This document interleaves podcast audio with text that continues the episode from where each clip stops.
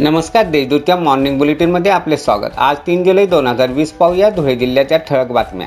हातनूर धरणाचे बत्तीस दरवाजे अर्ध्या मिनिटांनी उघडण्यात आले असून धरणातून तीस हजार पाचशे सोळा क्युसेस वेगाने पाण्याचा विसर्ग सुरू असून त्यामुळे धुळे जिल्ह्यात तापीकाठच्या गावांना प्रशासनाने सतर्कचा इशारा दिला आहे. मिशन बिगनमध्ये जिल्हांतर्गत बससेवेला पन्नास टक्के प्रवासी वाहतुकीस परवानगी देण्याचे आदेश जिल्हाधिकारी संजय यादव यांनी दिले आहेत.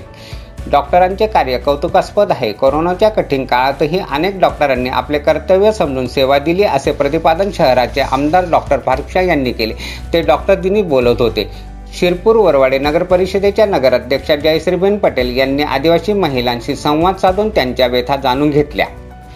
जिल्ह्याची कोरोनाची संख्या एक हजार एकशे बावन्न इतकी झाली असून दिवसेंदिवस वाढणारे रुग्ण चिंताजनक असल्याने नागरिकांनी काळजी घ्यावी असे आवाहन जिल्हा प्रशासनाने केले आहे.